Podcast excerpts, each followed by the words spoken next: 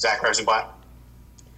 Hey Saquon, you know now that you guys were officially eliminated from the playoffs, as, as like a leader and a captain, like how do you view uh, what your role needs to be over these last two weeks in terms of you know keeping things on track?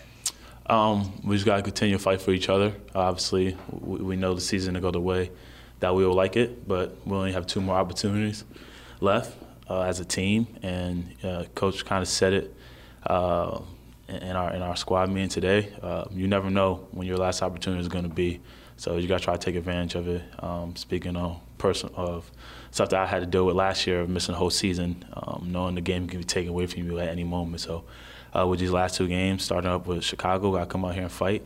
Um, and that's kind of got to be uh, the whole the whole theme as a team and, and from uh, each player. Matt Leonard. Hey Saquon, why did you decide not to talk after the game on Sunday to us? Um, I'm pretty sure you, know you guys got in contact with, with our media team. Uh, just the timing of you know after the game with, with treatment and everything. Uh, wouldn't have a line, kind of similar similar situation to what happened early in the week with Washington um, as, as, you would know. Um, and then the next day, timing wasn't going to happen again, and I, you know, I kind of know that you guys will be able to talk to me Wednesday. So here I am, guys. And uh, one quick follow: any any thought in your mind of just being better for you physically and for the team next season if you just no. take these last two games off? No. Tom Canavan.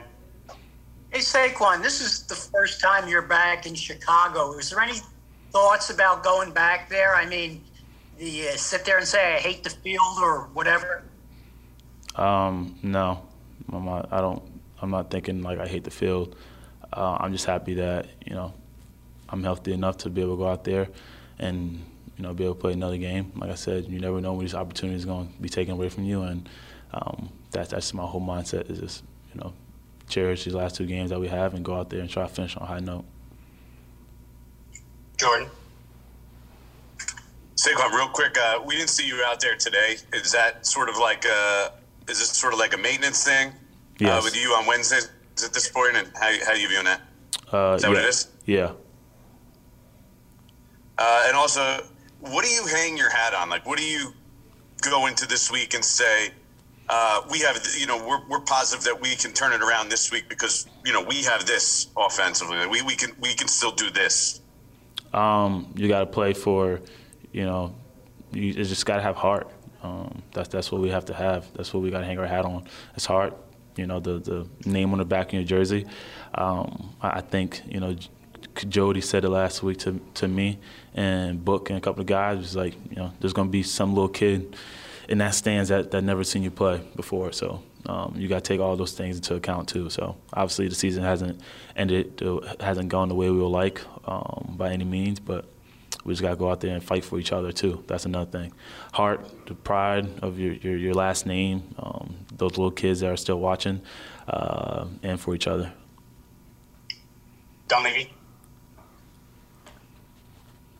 Saquon, just because it, it is going back to Chicago, do you ever let yourself think about what would have happened if that play didn't happen? Like you guys just missed the playoffs last year. Maybe if you're healthy, you, you guys go to the playoffs. Maybe this year turns out differently. Do you ever think about what would what might be different for you and the team right now if that play never happened in Chicago? Um, I, I tried not to think about it. Um, the play happened. Uh, so I, I, really don't try to think about it. I guess you probably more so last year, but this is a whole different season. This is a whole different year. So no, that doesn't cross my mind really. We'll take two more, Glauber and then Paul Schwartz.